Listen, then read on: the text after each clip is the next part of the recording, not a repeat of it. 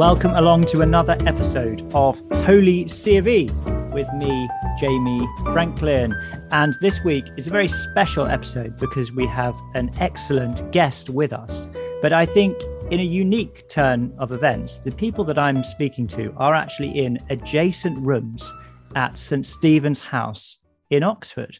And I'll introduce you to the first, and he can introduce you to the second. The first is, of course, student of divinity and all round very interesting chap, Clinton Collister. Clinton, how are you doing today? I'm doing quite well today. It should be a fun conversation. Indeed, indeed. And I'm, I'm very, I feel very privileged to be beaming into the Anglo Catholic stronghold in that venerable university city. Um, Clinton, we're going to be talking today about Vernon Staley's Catholic Religion, a manual of instruction for members of the Church of England, talking about catechesis and how we help people to grow in the faith. And I'll hand over to you now so that you can introduce our very special guest. Okay, it's my pleasure to introduce Kelvin Robinson. He's going to be talking to us today about the Catholic Anglican faith and Vernon Staley and Christian instruction and his own experience in education. Kelvin, welcome. Thank you. It's an absolute pleasure to be here. And I love the ironic name of this podcast, by the way. Or is it prophetic? I don't know if it's ironic or prophetic. uh, Aspirational. exactly, exactly. Uh, what, what's that saying from our, our lips to God's ears? Holy C of E. Uh, let, let it be so. It, it, so, may, it may have a, uh, it could have an exclamation mark after it, I suppose. That, not a bad idea. So, so Kelvin and I are next door neighbors, and Ke- Kelvin is probably best known as a writer and pundit by night, but by day he is also an ordinand in the Church of England and a teacher. And so we, we were out for coffee, and we got to talking about our our journeys into the Anglo Catholic tradition and uh, Christian ministry and these sort of things. And he mentioned that he had recently read Vernon Staley's The Catholic Religion, which I, has to be the best selling Anglo Catholic catechism of all time. I, I think it, it, sold over, you know, went through over 15 editions. And and I thought it would be fun to have him come on and, and talk to us about that that book and then about catechesis and and you know teaching as both in terms of his experience as as a teacher, but then also what it's going to look like for him as a priest, you know, passing on the faith as a teacher. So, I guess where, where to start, Kelvin? Uh, first off, I guess the question I would ask is for somebody with so many different sets of interests and skills, you have decided to give your life to serving God as as a priest in in the, in in his church. And so, how did you decide to become a priest? And and really, in in your life journey, how did Christianity come to play such a central role? Oh, that's such a massive opening question, Clinton. Um, first of all, I'll say I didn't decide to become a priest. Um, it's not something I want to do. It's very much a calling. It's something that I've been dragged into um, I was living a very happy life as a school teacher. um, and, and, before that, I was in technology. And in fact, becoming a school teacher was the first part of my calling. It was the first part of my vocation. So I worked in uh, online media in technology. So I did um, mobile apps, web development, all of that kind of very fun stuff. And the way I describe it is a very superficial lifestyle. It was, it was amazing. We had a great team. We had lots of fun. Uh, we made a lot of money. Um, and we had a good time but it was just entirely unfulfilling. It was good in the short term, but in the long term, it wasn't. It just didn't seem like a, a long term life. Uh, and I found that problems arose that nudged me in a different direction. So in our company, well, in any company in tech, to be honest, we outsource um, a lot of the coding work, the programming to Eastern Europe or Asia. And that really struck me as a, as a problem because I thought, well, why are we doing that? We were doing it because they were cheaper, we were doing it because that's the only place we could find skilled programmers um, that, just aren't on in the UK. So I thought that's a bit of an issue, especially since like everyone's talking about computing is is you know 21st century skill set. Why do we not have the skills here? and people would come to us with fantastic CVs, but just not the knowledge to back them up. So I, I thought okay, maybe there's an issue here in how it's been taught, and I looked into it. And this was around the time, coincidentally, that Michael Gove was putting in his reforms into education, which were all very sound. So there were a lot of things that all came into play at once that nudged me in the direction of thinking, either very arrogantly or very naively, that I could make a difference in this area. I could actually pass on some of these skills and teach some of these kids how to program um, and create some homegrown talent. And that was what I later learned to be the start of my calling into um, a more fulfilling life, a vocation of serving rather than serving myself. Um, so it was about serving the wider community uh, at first. And as I progressed through education, I rapidly, you know, within three years, I was on the senior leadership team. And then three years later, I was a um, consultant for the Department for Education. So I, I was progressing through that quite rapidly um, in trying to reach as many people as possible. Um, but then I realized it's not the quantity that was important, it was the quality. And what I was seeing is that while we were giving these young people great skills, great, great talent, great knowledge, we were sending them out into the world with amazing grades, but no character. We weren't producing good people. We weren't sending out good Christians, is what it was, into the world. We were sending out kids with good grades. And to me, that wasn't enough. That was like part of the job. That a, major chunk of the job is missing. And of course, education these days is seen as something like a factory. You know, you send your kids off to school, they come back with good grades, and they can read, etc. But it's not how it always has been. It's not how it should be. Education, first and foremost, is, is the job of the family, as is this that is the start of the community. But secondly, it's about the wider person, not just about their academic ability. Um, so I started exploring that more at the same time as I was exploring my faith, uh, which is something I can address later if you'd like me to. But just everything just seemed to coincide at, at, once to point me in the direction of actually what I'm doing here is part of what I should be doing, and I need to um, gain some orthodox theology. I need to gain some firm understanding of my faith in order to help pass that on, and that needs to be part of the thing that I'm teaching, if not the whole thing that I'm teaching. I need to be teaching the gospel and not just um, C++ or Python. Right, right. Okay, so you see this gap in skills and knowledge, and you think, okay, there are all these people in, in crisis, they're jobless, they're falling into vicious habits, and one way we can help them is to give them the skills and knowledge they need to you know, provide for themselves, provide for family, have meaningful work. But as this is going on, and you see people making progress to this end, you think, okay, yes, they're providing for their sort of I don't know, f- physical and, and, mental needs, but what about their spiritual needs?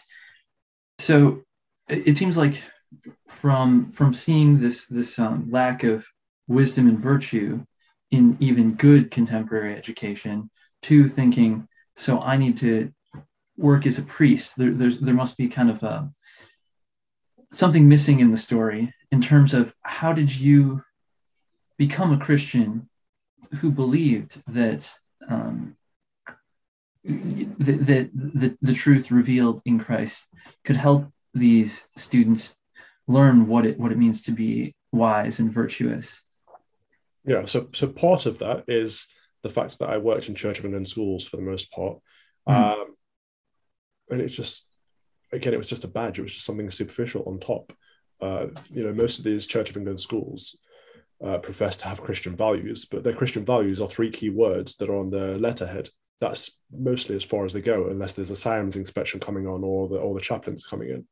Um, and, and, to me, it seems that we should be asking, where is Christ in this about everything that we do in, in, in a school setting? Um, and it, that wasn't the case. So it seemed to me that even in, within the Church of England, the established church, our schooling is missing something.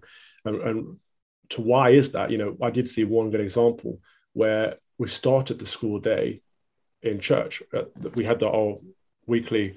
Um, it wasn't always a mass, but we had a weekly um, service in church on a Monday morning to set the kids up for the week, uh, both spiritually and mentally, mentally, and just get them in the right frame to to set out on a on a week of, of rigorous learning. And to me, that seemed to center them a lot more than just whatever uh, uh, fluff we were making up. So it seemed to me that faith is always the anchor or should always be the anchor. Um, and it was the missing piece of the puzzle.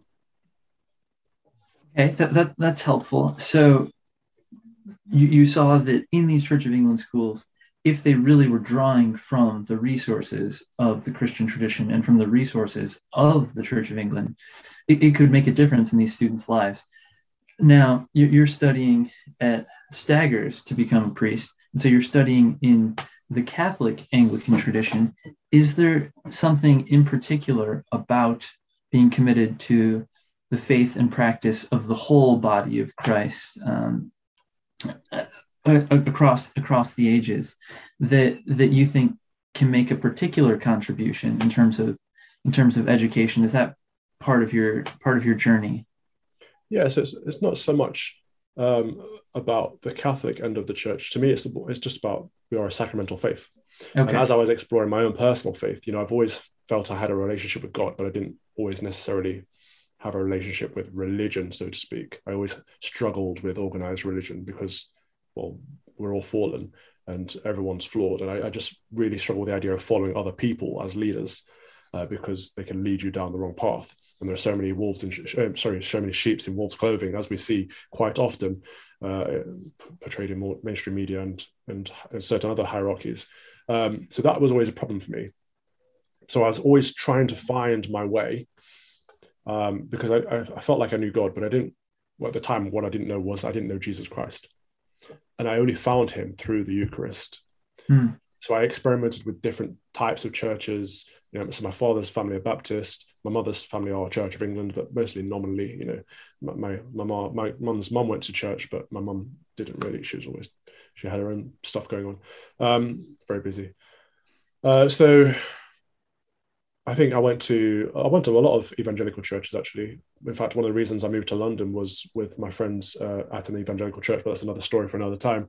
But I, I, never found anything. Nothing ever clicked, and I went. I continued to go. It wasn't like this didn't suit my preference. I, I worked through it, and uh, I, I, was searching, but it, nothing actually clicked until I experienced the Eucharist, and it meant something, and I felt something. I felt the presence, and I didn't know what that meant I didn't know what the Eucharist meant. I didn't know what the liturgy meant, but I knew there was a connection. Mm. Um, and so I explored that further, and I realized that this is why it's so important because this is when we are closest to God through through our Lord Jesus Christ. This this and this is why, why it sustains us, and this is why we need to do it as regularly as possible. And why are we not all learning this? Why why is our a vast majority of our church forgotten well, especially you know after the last over the last couple of years, you could argue that we've forgotten that we are a sacramental faith, and that's what sustains us. Mm. Um, and I, you know, I learned that I hadn't been baptized as a child, and that was another a key moment when I realized that there was something missing, and maybe that was part of the faith journey that had been left behind. Can I jump in, Clinton? Oh, please um, do. Yeah, I mean that's that's really interesting, uh, Kelvin. So so when you had that kind of um, transcendent experience through the Eucharist. Can I ask, how old were you when that happened? You can, but I don't give away my age. So would you rather know how long ago it was, or how? Oh, well, I, well, okay. So, so let, let me let me ask. Let me um, explain. Um, the reason I find this interesting is because I think that there's this sort of uh, assumption that the, that lots of people have, particularly I think people who are trying to sort of be cutting edge in terms of evangelism and you know quote unquote mission that um, traditional forms of christianity are ineffective at reaching young people. And uh, you know what we actually need to do is we kind of need to modernize or we need to think in a really sort of creative and innovative, innovative way about different structures or forms of worship in the church so that we can connect with where young people you know ostensible young people are actually at you know so we could have you know like um fresh expressions of church you know gathered around you know whatever it is like cafe church or messy church or you know skateboard church or whatever. And i don't want to say that there's no value in those things at all but uh, it's certainly my conviction i'm sure it's i'm sure it's clinton's as well that um traditional forms of Christianity, particularly those which emphasize the aesthetic, the transcendent, the sacramental, these have an enormous power to reach people, including young people, in a world which is increasingly devoid and denuded of transcendent, mystical, esoteric experiences. We, I would argue, especially in the Church of England, we have everything we need in order to really emphasize this and boost this you know our buildings our sacraments you know the the the way that we are embedded in pretty much every single community in the country. If only we would take hold of this resource and really believe in it in it and have confidence in it. And your story just confirms to me you know you've got a i'm sure you were young when this happened you're still a young man now so you must you must have been young when this happened. Uh, and it was it wasn't the evangelical church that reached you but it was the it was the eucharist and it's very interesting that you say in particular that you didn't understand it when it happened it wasn't like someone was there explaining it to you but you just had a moment of encounter so that that is I don't know what you make of that, but I find that uh, quite quite um, quite compelling, really. Yeah, I think about this a lot. I think you're spot on, Father, because what I see is a lot of arrogance actually from people who assume that they know what young people want, and young people don't want anything that's traditional. They want all this modern jazz, and some young people might want that, but a lot of young people don't. And it's also arrogant because church tradition or traditional liturgy has been around for hundreds of years. So who are we to suggest that we suddenly know better than everyone else that's come before us? I, I dislike that style of thinking. But yeah, to me, uh, you know, my, the church that I went to was in the middle of the road. It was very via media. It wasn't, you know, I'm quite high church, high Tory these days as I've found my way, but it wasn't um, extremely traditional, but it, it traditional, but it did have a lot of traditional elements to it, and they didn't turn me off. Um, but I think there's something about discerning on the church fathers and discerning on what's come before us that is so important um, and praying on the truth because there is a universal truth and the moment we forget that we become idolaters don't we? We, we, we idolize other things. Yeah. Yeah, I mean, on what you've just said, I, I heard um, an interview on, um, I think it was uh, Damian Thomas's podcast, Damian Thompson, sorry, on the Spectator with uh, the, um, I think he's is he the Metropolitan Patriarch of Great Britain. His name's Bishop Nikitas, and he was made the the the thing that he felt most passionately about in this entire interview that it would be absolutely wrong for the Orthodox Church to innovate in the liturgy by using multiple spoons to communicate the Eucharist to people after it had been consecrated and the, and the reason it was the reason that's so important is because for them you do not change the liturgy the liturgy is a gift which is given to you and you don't have the authority to change it so even an issue which would seem to us to be sort of um, obscure like how many spoons you use to distribute the eucharist this was an absolute this was an absolute um, no-no for Bishop Nikitas because because that is just not your decision to make. And I mean, if you compare that with our attitude in the Church of England, we're just on the complete other end of the spectrum where we have this kind of liturgical chaos where every man does what's right in his own eyes. Yeah, this is why whenever I'm abroad, I just find the nearest Roman Catholic church because I know what I'm going to get. It doesn't matter what language they're speaking. Uh, it doesn't matter what the, the local culture is. I know what the mass is, and it's going to follow the same liturgy wherever mm. you go, pretty much.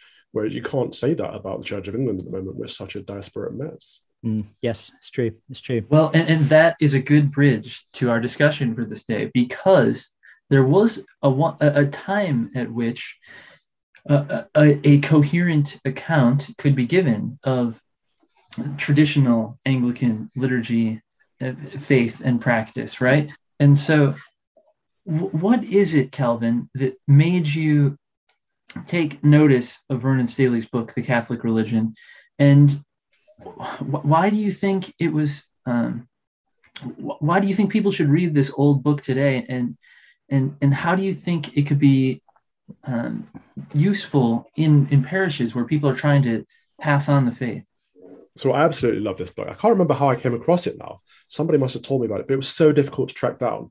So, for the benefit of uh, people who are listening and not watching, I'm holding up a copy of this. This is a very old version that I managed to find on eBay for much more, uh, much more expensive than I would like to have paid. But uh, on places like Amazon, all I could find were reprints, and the reprints were terrible. So it seems to be out of production, which is a great shame.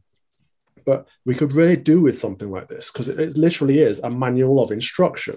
And I mean, where to start? If I start close to the beginning, it starts off with the conversion of England. So a history buff like myself loves loves this kind of stuff. It's just telling the story of how we've always been a Christian nation. Because so many people out there, naysayers, will say, "Well, actually, you know, that we didn't become a Christian nation until the pagans were converted in X, Y, Z." And this takes you back to the roots. So you, you know, you can go to Augustine, or you can go further beyond that, um, and it really tells you how this became, or how this has always been a Christian nation.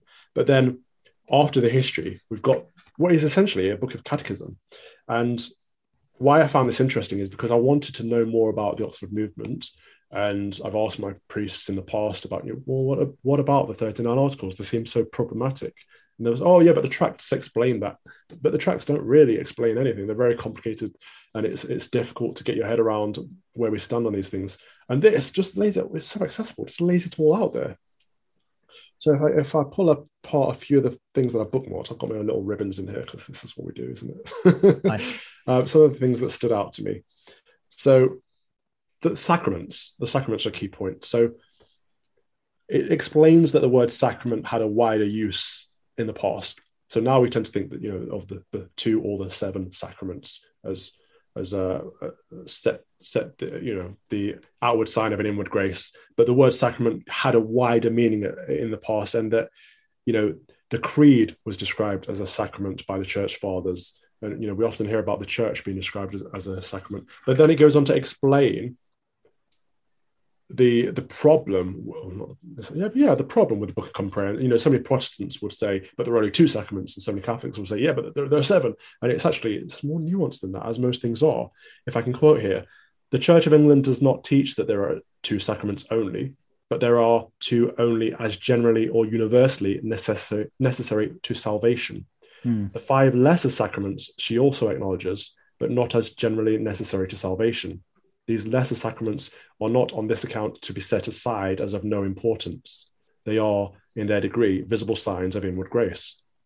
So that right there just blew me away because that explains something that I've always struggled with. So, but we believe all these things in the Church of England, but there's a contradiction, um, and it's not really a contradiction. If I go to my next bookmark here, oh, so ornaments of rubric. Um, so candles, uh, incense, you know, altar lights, uh, vestments, all of these things that certain Puritans would have frowned upon. And it explains that in the Book of Common Prayer, um, immediately before the order of morning prayer, is the is found the direction known as the or- ornaments rubric. And here is to be noted that such ornaments of the church and of ministers thereof at all times of their ministration shall be retained and be in use as were in this church of England by authority of Parliament in the second year of the reign of our King Edward the Sixth. So again, something else that's been seen as a bit of a contradiction or seen as problematic. You know, these these Anglo Catholics they just want to be papists, and it's, it's not, nothing is ever as simple as that.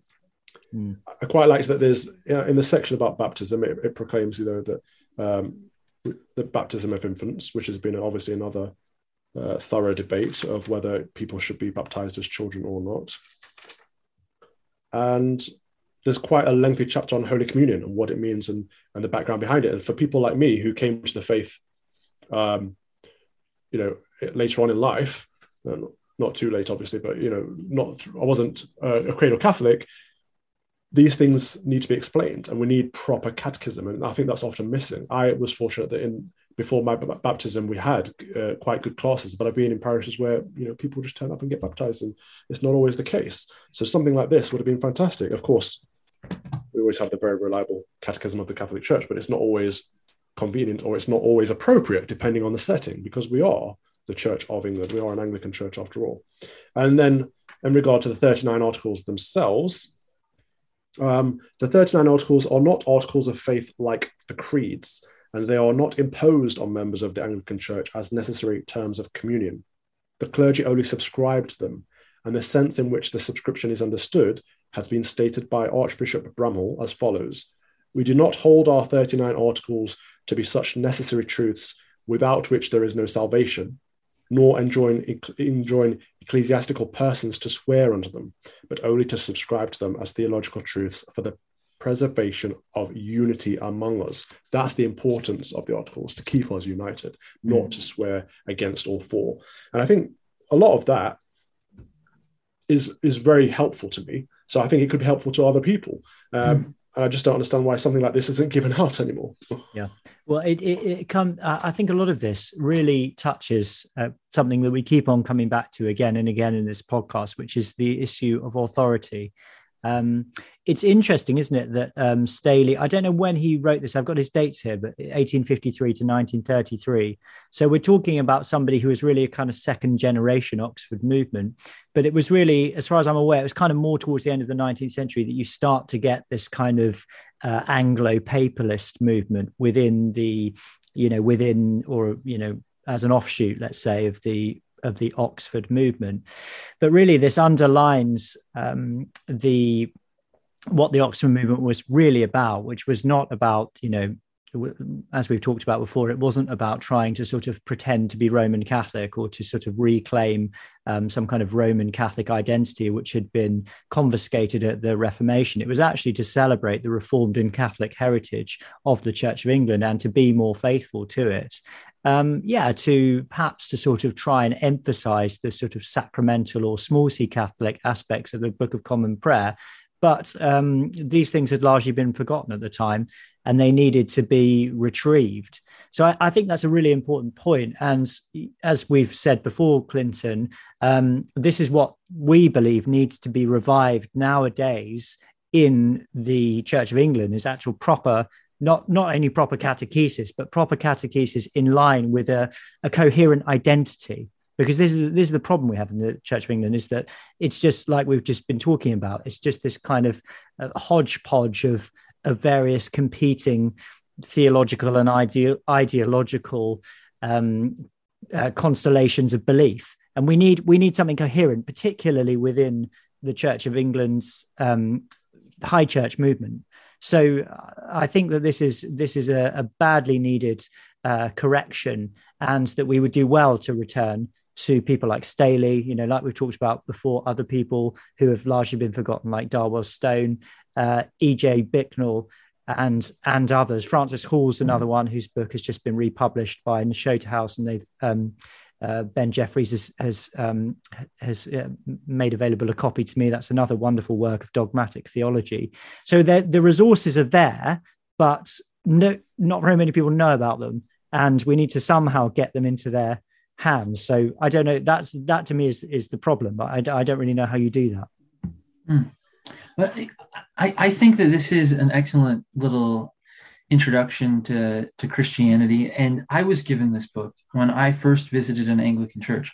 I'm, I think I mentioned this in our first episode when I was sharing my story, but the, the priest there, he gave me a copy of Vernon Staley's The Catholic Religion, Michael Ramsey's The Gospel in the Catholic hmm. Church, mm. and I think uh, Simply Christian by by N.T. Wright. And uh, it, it, it, it really was, was helpful for me as somebody who was trying, who was searching for a, a Christian tradition that was more rooted in the the consensus of the church and and the witness of the church fathers and the saints and the martyrs. And and and it kind of showed well here here is a way that that this um yeah i don't know anglo-american tradition shares these roots. And I, I, and i think um in his day you know staley was very you know serious scholar of of liturgy and history. And it's fascinating. In the intro he talks about all the different scholars he he was um, sending the book to for notes as he was coming out with these new editions. But one thing that's similar to this podcast, Father Jamie, I don't know, I'm sure you noticed it at the beginning of this book, but Staley opens with uh, ta- t- talking about the rule of faith and looking at the same sermon we did when we first started the podcast by Lucy, yeah. uh, uh, about you, you know this sort of emphasis on the authority of Holy Scripture and the importance of the patristic consensus, the, the creeds, and then un- understanding and receiving our Anglican formularies, you know, in sort of harmony with with uh, that Catholic Christian inheritance. So so he's kind of going at this with the same premises that that we are, which I think is helpful. And then to Kelvin's point, he's explaining the the history, you know, that that we have a, a, a great history of theologians and faithful Christians to follow in, in the Church of England. I, I found that helpful as well. So I, I agree with with what you're saying, Kelvin. Now, as you think, Father Jamie, about your own experience, because you're actually out in the parish um, doing catechesis and so on, like what what sort of things have been helpful? Uh, you know, Kelvin and I both found this book helpful. Uh, are this this kind of approach? Do people seem interested in these sort of questions? Yeah, well, I, I, mean, I'm as a curate, I'm kind of at the outset of my ministry, so I'm just um, I'm just exploring really. But I would say I would say that people are interested, and that there certainly is an appetite, even in a well, I don't want to say even in a parish like mine, but some people might think in a parish like mine, which is in a deprived area where people might not be as interested in things that where they might consider to be, I don't know, um, academic or intellectual. Uh, there is still there is still a, a, desire there and a willingness to come along to catechesis sessions. We just ran a, a weekly course during Advent. Uh, which we we just called learning the faith in Advent, and we're going to do a similar thing uh, in Lent, where we're just talking about the foundational um, doctrines of the Christian faith and just looking in, at them in slightly more detail. I think eventually what it would be good to do is to move on to some more sort of Catholic distinctives, which um, I haven't I haven't um, looked into that and thought about that as much. But uh, essentially, what I've been doing is just drawing on the resources that we've already mentioned. So not not um, Staley, it must be said, but certainly certainly Darwell Stone's outlines of Christian dogma, which I think is just one I I wasn't aware of it, you know, just over a year ago, but I think it's one of the most helpful um, um, pedagogical resources that I've I've ever come across. And um, just trying to just trying to take bits of that, the insights that he has, um, summarize them, and then um, present them to people. Also, E.J. Bicknell's book on the 39 articles, uh, he was the principal of Cuddesdon when he wrote it, um, is another fantastic uh, resource. So these things, you know, I, I think it's hard to present them to people just as they are because they are um, well, it depends who they are. Actually, I've got one. I did get a parishioner to buy um, outlines of Christian dogma and to read it because he's the kind of parishioner who would be able to engage with it really well and he's finding it very helpful. But you know what I'm trying to do is just to take these resources, uh, put them in an accessible form, and then to communicate them to people in order to try and sort of stimulate uh, a bit, uh, you know, a bit sort of deeper thought and reflection. You know, in our church we have you know 10 to 15 minute homilies um, on Sundays. Uh, it's not really within the tradition of the parish to preach um, at, at, midweek masses. So this strikes me in this current context as a good way to try and sort of deepen people's catechesis, uh, deepen people's understanding of the faith. Um, I do think it is an issue in the Anglo-Catholic movement, in as, as I as I see it uh, in the contemporary scene, that we don't have enough emphasis on catechesis and just on basically on on preaching and doctrine and so on. So so that's just a little bit of my experience of how I've been approaching it recently. And, and Calvin, when you think back on your students when you were a teacher and the kind of questions that they had and, and, the sort of searching that they're doing at that age, are there any things that are covered in this book that, that you can imagine them being drawn toward or, or, or wondering or being helped by? I haven't thought of it from that perspective. From, from a student's perspective, someone who's studying theology, you know, had yeah. statements about what conscience is, for example. And the only, only other place I found good um, outlines of conscience is either Newman or Father Dowler. So it's, it's good to have another place to to find something on that, and you know, referring back to, to natural law and all of that kind of stuff. But um, for for pupils, I suppose good catechesis could help with, for example, why don't we have Ribena and Smarties at the mass? Mm. Um, well, I suppose some churches do, but why shouldn't we? uh, being able to answer those questions would be helpful. Mm. Yeah, yeah. So I remember for me picking it up, it's it's helpful that it just has kind of some practical questions answered. So coming in, I, came from more evangelical and Lutheran background, and there wasn't that big of an emphasis on the church year and on I don't know the feasts and fasts of the church and so on.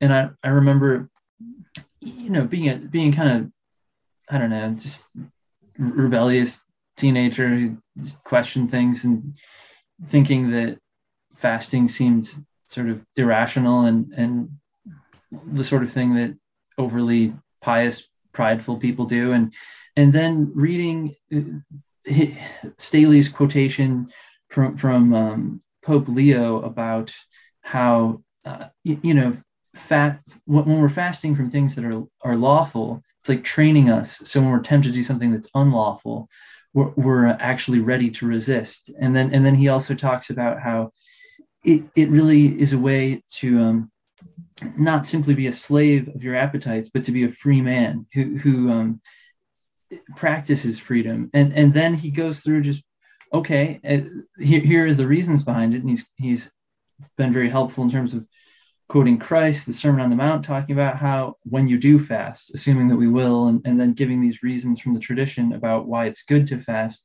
But then he says and here our prayer book says you know we, we fast on fridays and on the ember days and, and in lent and, and it's just very straightforward and helpful because I, I had come to the conclusion that not only is Jesus Christ the way, the truth, and the life, but but his church, the, the church of the saints and martyrs, w- was the way where I should go to learn how to follow him more more closely. But but having something like this, it was like okay, and this is what it would look like in my tradition to actually just just walk this out, or not that I do it perfectly now, but but you know to learn and and be trained and challenged. Uh, I found it helpful in that regard. I like that the idea of temperance over denial and and understanding the difference. But even for, so, I mean, obviously, um, we're quite we're theological geeks, aren't we? And we've obviously got clergymen here and a training clergyman, so it's it's obviously going to be our cup of tea. But even for the laity, even for like people that are just turning up to church once a week, there's stuff in this. It's, even for people that don't read any theology at home, you know, um, suggestions for a devout reception of the Holy Communion Mm. Try to be in church at least five minutes before the service. um, never receive the Holy Communion without careful preparation. And then it tells you how to prepare, it tells you how to receive. Um, so, yeah, even for someone who's got very little interest in liturgy itself, there's something in this. I just found this such a, a good, all round, accessible book. Hmm. Can I can I ask a question, um, Clinton? I don't I don't want to sort of um, preempt anything you might have been planning to to talk about, but um, I think this whole question of um, education and catechesis uh, more broadly is is is very interesting, and it is, as I say, I mean, it is something that's sort of on my mind because I'm not sure it's something that I've seen done particularly well at all in my experience. Um, Calvin, earlier on, you you said something like um, education be- begins in the home with the family, and I very much believe that. Um, to the extent that my wife and I are committed to homeschooling our children, and um, you know, one of the one of the mindset changes I think that involves is that you you both are primarily responsible for educating your children in whatever it might be. You know my kids are not going to learn anything at school because they're not going to school you know so it's our it's our responsibility. And what happens then is it becomes like well now all of our lives are about learning and growing and um, going on this journey together. And it's just it's an absolutely wonderful thing. I mean my children are still quite small. Only one of them is school age but it's a wonderful thing. And i myself am, am growing and learning as well. And i was thinking you know as we were talking how wonderful it would be if we could somehow find a way of applying that sort of that sort of attitude to learning in the uh, growing in the faith as well and I think we have we I suppose there's an analogy with school because in the same way as we outsource education to schools, I think as Christians we it's very easy to outsource our spiritual growth to churches. So I guess my my sort of question is, um, how do we how do we get um, Christian families to grow in the faith together and not just rely on coming to the church to hear sermons once a week? Very good question. And f- first of all, it's fantastic that you're doing home educating. I think more people should do that. Yeah, um, I've worked in or worked with about 200 schools in uh, across the country. Like at, at, this point, I no longer recommend schools. Right. That's how dire a state I think we're in. In the whole, there are some really good schools. There are a few yeah. really good schools, but on the whole, I think we're at a point where I would rather recommend people just homeschool. Yeah. And the reason for that is we we have forgotten that it is a parent's responsibility to educate their child, and we seem to have handed that responsibility to the state, which has meant that our values have been eroded. Yes. Because it has been a neo-Marxist project. It's been a communist project. You know, Russia set out decades ago to infiltrate us with the long march through the institutions. You know, Gramsci and entryism, all of this. You can, mm-hmm. you know, you can look into it in further detail. But the idea is that if you take away the children from their parents, you can indoctrinate them with whatever, whatever set of values you wish, and that's what's been happening. And this is why the faith has been undermined massively. So we've seen such a dip in in the numbers of faithful because of this. Mm-hmm. Uh, so to reverse it, we need to do the exact opposite and take children out of school, pass on knowledge, but also the values that are important to us along with that knowledge. Uh, and in regards to your question of how do you do that through the church, I suppose again re-emphasize responsibility because all we talk about in modern culture is rights. What do we have right to? But every single right comes with a responsibility, and that goes across the board. So, for example, uh, we we teach um, ca- um, candidates for confirmation or for baptism. We teach them um, about the faith, but do we teach anything to godparents, or do we teach them about their responsibilities other than you know the, the vows that they say at the font? Do we encourage them to take on board that responsibility outside of that service? I doubt many of us do. So that's the starting point. Um, you know, getting godparents to stand up and, and be a responsible uh, role model in their young people's lives uh, through the faith. Mm, yeah. So, so I hear what you're saying. So, I mean, uh, just just uh, also sort of a follow up question. It's interesting to hear you say that stuff about schools, because uh, for people who might not know anything about Church of England schools, they might think, well, Church of England schools are a great place to go to sort of um, to sort of learn about, you know, being a Christian, you know, when you're a kid. So, is that? I mean, what's what's what's your sort of take on that?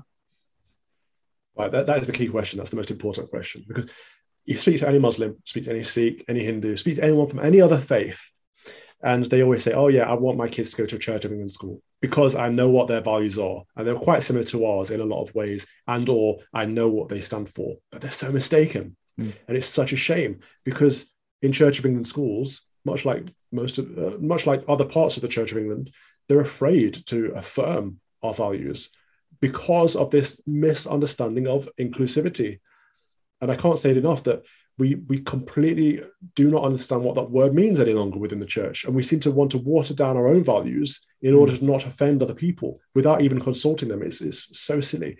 Muslims, Hindus, Sikhs, Jews, whoever you speak to, they will not be offended by a Christian proclaiming Christian values because they, that's what they would expect, as we would expect them to do the same for theirs.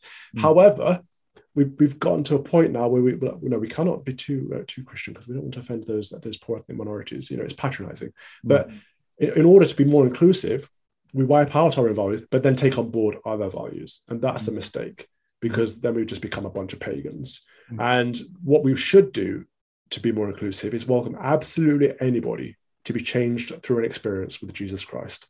That is how we be inclusive as a church or as a church institution like a Church of England school.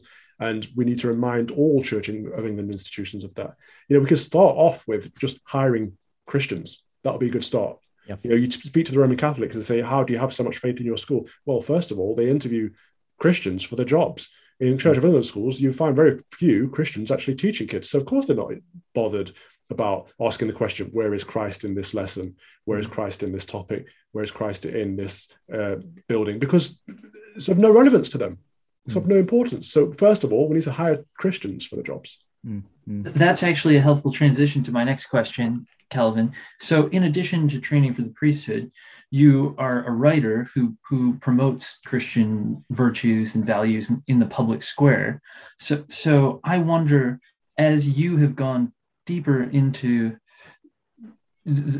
Christian theology and uh, and learn more about the faith, how this has informed your social thought. Um, so I do try to at least write every, everything I write or say everything that I say through a Christian lens. That's not always usually it's not always possible, but I do try to center on those values. But it's just keeping them at the forefront. Um, how is that formed? Uh, I suppose on a basic level, faith, hope, and love, but on a wider level, um, sound orthodoxy. So trying to come at these issues from a charitable perspective, such as the trans issue or gay marriage or something that's really controversial like that, trying to be charitable about it, but affirming, affirmative, trying to be confident in, you know, the faith teaches this, or scripture says that, or the church teaches us this, and not being ashamed of that again it comes back to the inclusivity of well we mustn't upset this minority community. It's not about upsetting the community. It's about loving them by being honest with them and mm. teaching them the truth. Mm. yeah. Yeah. So that's and it's interesting as well isn't it that you've actually had very positive feedback when you've when you've done this this when you've uh, taken this approach in front you know when you've been on tv or on the radio you've taken this approach and actually it hasn't provoked widespread outcry and offense but people have actually thanked you for your honesty and for your candor is that right yeah absolutely so i get so many private messages and emails all the time and the vast majority of them at this point are things like thank you for just being unashamedly Christian. You know, not saying I'm a God botherer or not being bashful about it, but just saying, you know, I'm a Christian. That is a big step in 2021 for some reason. Um, and things like, you know, I've picked up a Bible for the first time in my life, or um, I've been awakened to this, or just thank you for speaking the truth and not cowering. And because we capitulate so often, we tread on eggshells around so many issues because we're afraid of causing offense. And we should never set out to cause offense, but we shouldn't be afraid of the truth causing offense. And I think that's something that the church is very, very guilty of at the moment uh, through a lot of conversations. And people don't want it. People just want honesty. People, you know, we grew up in a world of, I mean, I'm generational speaking here, but we grew up in a world of, of science and, and post enlightenment questioning everything to a point of you're no longer allowed to question certain topics just in case it offends someone. In fact, you're not even allowed to have an opinion on certain topics unless it directly affects you. Therefore, the public square has been shut down. And, and actually, instead of instead of liberating minorities, it's actually oppressed the majority. And this is going to cause a lot of trouble because we have a silent majority that is bubbling to the surface if they know what the truth is, but they're not allowed to accept it anymore. They're not allowed to hmm. think it, never mind speak it. So we need people that are going to proclaim the truth in not just what they say, but in the way that they live.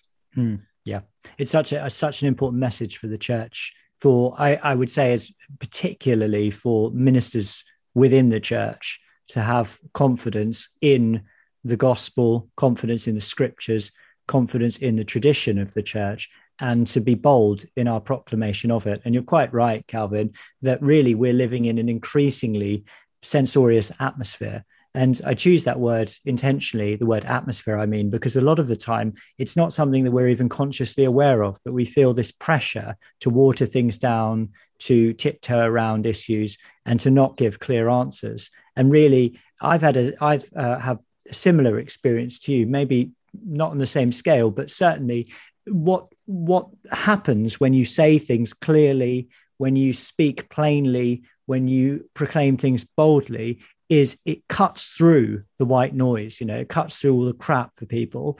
And it actually it actually it's actually a very very meaningful thing. And you know to, to apply this more more broadly if you look at some of these people who have become enormously influential. Somebody like i'm thinking like somebody like jordan peterson for example. It's you know, obviously he's he's you know his relationship with christianity is is somewhat um ambiguous but he has an amazing ability to speak candidly and clearly and to connect with people. And i think a big part of why he does why he connects with people so much is precisely for that reason because they don't think that he's trying to he's trying to um, speak in a way which is obscure to pull the wool over, the, over their eyes to obfuscate things you can trust him and i think a lot of people just don't trust the church they don't trust clergymen because they think there's some kind of agenda going on there. So I think that's something we really need to work on. Yeah, absolutely. I think it's the same reason we don't trust politicians because you hear the words that they're saying and they, they kind of make logical sense, but it's not what they actually mean. Mm. of course, we're, we're called to proclaim the truth, quite literally. That's what we're called to do. So if we're not doing it, what whose work are we doing? Because it's not Christ's. Yeah. Indeed, indeed. I agree. Okay, all right. So, so on that note, for a final question, it seems like one of the themes that we keep coming back to is that there's a crisis of confidence in the church right now. So, it, there are many um, priests, teachers, and and Christians who are not willing to boldly teach what the scriptures and the tradition say uh, are, are, are are the truths uh, about reality, what it means to to be a person made in the image of God, what it means to to worship God, what it means to live a, a holy life. You know, people are people are afraid that they'll be rejected or misunderstood or hated or or um, seen as ignorant.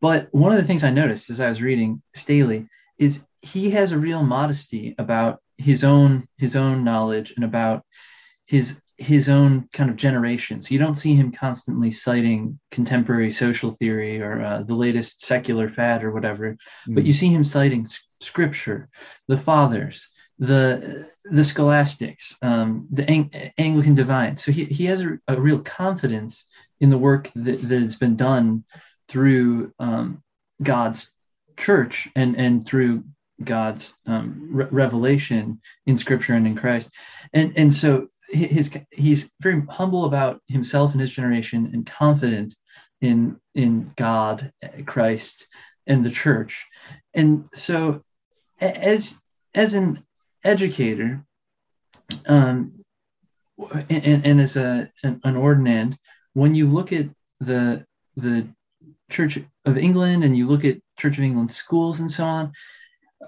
what would you say to to priests and ordinands who are thinking about how can we reach this generation that's so confused and, and lonely and searching you know what, what would be just a, a couple things that you'd want them to go away thinking about uh, from this from this conversation yeah uh, first of all to address what you just said about people not wanting to be hated i'll say you know mm-hmm. If the world hates you you know that it hated me before it hated you uh, and we need to remember that because it's important to know that it's okay to be hated for the right reasons. Mm. Uh, and in answer to what would I recommend, I would say stick to, to the transcendentals. Uh, I honestly think that there has been an assault on Western, on the Western way of life, and to do that, one of the one of the uh, practical ways they've done that is destroyed the family, uh, as in we don't very often see healthy, ideal families anymore. And we've given away, like we talked about earlier, responsibilities of, our younger generation to the state. But the way they do it, uh, and uh, so that's the practical side, but the methodology is they attack the transcendentals of truth, beauty, and goodness. They've made the, they've made truth subjective. They've taken away the objective, uh, the universal truth, and said that anyone can have their own, you know, personal truth, my truth, as they call it. Uh, they deny beauty and we know that beauty is objective because beauty directs our gaze towards God. And that's probably one of the reasons they've just destroyed our idea of beauty. You know, you can look at anything from modern architecture of everything being steel and glass. Uh, I know it's like a typical old fashioned cliche to say they don't make them like they used to, but they really don't. Hmm. And and what used to be, you know, look at the Renaissance period, the most beautiful art ever made because it was all directing our gaze toward God. And now it's all about the self. Hmm. Uh, because it's idolatry. And goodness they've changed what it means to be good quite literally. You know all of these you know people can have whatever opinions they want on things like black lives matter and antifa and uh, extinction rebellion but what they do is they redefine what's good. To be a good person you have to have a rainbow flag uh, in your twitter name. You have to have pronouns in your bio. You have to have a black square on instagram. And that's all it takes to be good. You don't actually have to do anything you don't have to feed the poor you don't have to help anybody. You don't even have to be. You don't even have to love your neighbor. In fact, it's it's a good idea to hate your neighbor under these new ideologies, unless your neighbor subscribes to what they subscribe to. Um, so they've changed the meaning of truth, beauty, and goodness. And what we need to do is take them back because we know what they mean because they're based in scripture, they're based in tradition, they're based in reason. Uh, and we need to proclaim them from the rooftops. And uh, the more we do that, the more people will be attracted to what we're saying because it is the truth. And that's all people want to hear. Uh, just look you know look at the analytics look at the demographical data look at the numbers falling in the church and then look at churches in south america or other parts of the world where they are proclaiming truth beauty and goodness the numbers are rising. Or look at look on twitter. Look at your local bishop see how many followers they have and then look at someone like jordan peterson see how many followers they have. I mean i'm simple simplifying it but what i'm saying is that truth beauty and goodness are what are important and people have an innate knowledge of what they mean because God imparted that on us. And people are trying to defile defile God, and people are trying to turn us away and distract us from God. And we have to not let that happen.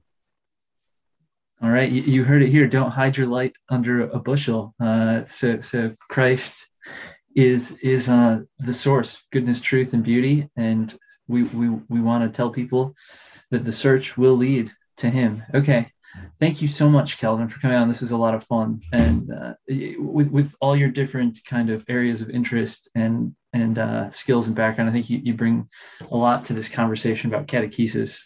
I'm excited to see what what happens when you become a priest. Uh, when when you set up a C of E school of your own. It'll it'll be good to see uh, how you put these things into play. That's very kind of you, Clinton. But it's if I become a priest, and it's not just God willing; it's uh, hierarchy God, willing. God willing, yeah. Fantastic. Okay, well, um, let's draw things to a close then. Uh, thanks to you, Clinton. Thanks again to you, Calvin, for your very, very interesting and compelling reflections there. I'm sure lots of people will be listening to this feeling very uh, encouraged and ready for action, ready to enter into the fray and the battle for goodness, truth, and beauty. So thank you for that.